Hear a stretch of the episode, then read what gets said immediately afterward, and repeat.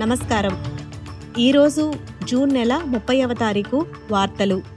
చదువుతున్నది సంధ్యావేదూరి కొత్త ఆర్థిక సంవత్సరంలో అంటే జూలై నుండి కరెంటు బిల్లులు ఇరవై నుంచి ఇరవై ఐదు శాతం పెరగనున్నాయి. ఇంధన ధరల పెరుగుదల ద్రవ్యోల్బణంపై ఆధారపడినందున ఇది పెరగనుంది. రేపటి నుంచి డేకేర్ ఖర్చులు గణనీయంగా తగ్గనున్నాయి.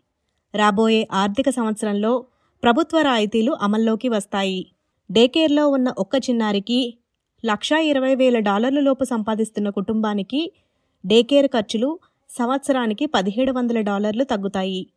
సిడ్నీ మరియు హోబర్ట్ నగరాలలో ఇళ్ళ ధరలు పది సంవత్సరాల్లో రెండింతలు పెరిగాయి. అయితే ఆస్ట్రేలియాలో మిగతా చోట్లలో రేట్ల పరిస్థితి దీనికి భిన్నంగా ఉంది. సహజంగా ఇళ్ళ ధరలు రెట్టింపు కావడానికి ఏడు నుంచి పది సంవత్సరాలు అవసరమని చెబుతారు. అయితే కొత్త ప్రాప్టాక్ విశ్లేషణ ప్రకారం మే రెండు వేల ఇరవై మూడు వరకు తీసుకున్న డేటా ప్రకారం మధ్యస్థ ఇంటి ధర రావటానికి పదిహేను సంవత్సరాలు పట్టిందని వెల్లడించారు. ఈ తెల్లవారుజామున మెల్బర్న్ ఈస్ట్లో నాలుగు పాయింట్ ఆరు తీవ్రతతో భూకంపం సంభవించింది. భూకంప కేంద్రం ఉపరితలం నుంచి మూడు కిలోమీటర్ల దిగువన రాసన్ వద్ద ఉందని భూకంప శాస్త్రవేత్తలు తెలిపారు.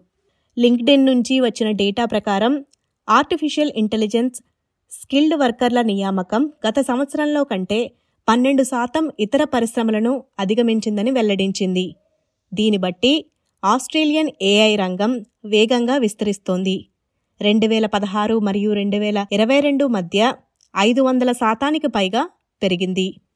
సిడ్నీ మరియు మెల్బోర్న్లో టైలర్ స్విఫ్ట్ ప్రీసేల్ టికెట్లు విడుదలైన గంటల్లోనే అమ్ముడయ్యాయి. మరియు అదనపు తేదీలు జోడించబడిన తర్వాత టైలర్ స్విఫ్ట్ అభిమానులు ఈరోజు మళ్ళీ టికెట్ సంపాదించేందుకు సన్నిద్ధమవుతున్నారు.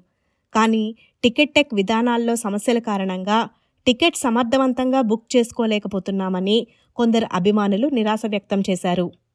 ఈరోజు వార్తలు ఇంతటితో సమాప్తం. నా పేరు సంధ్యావేదూరి.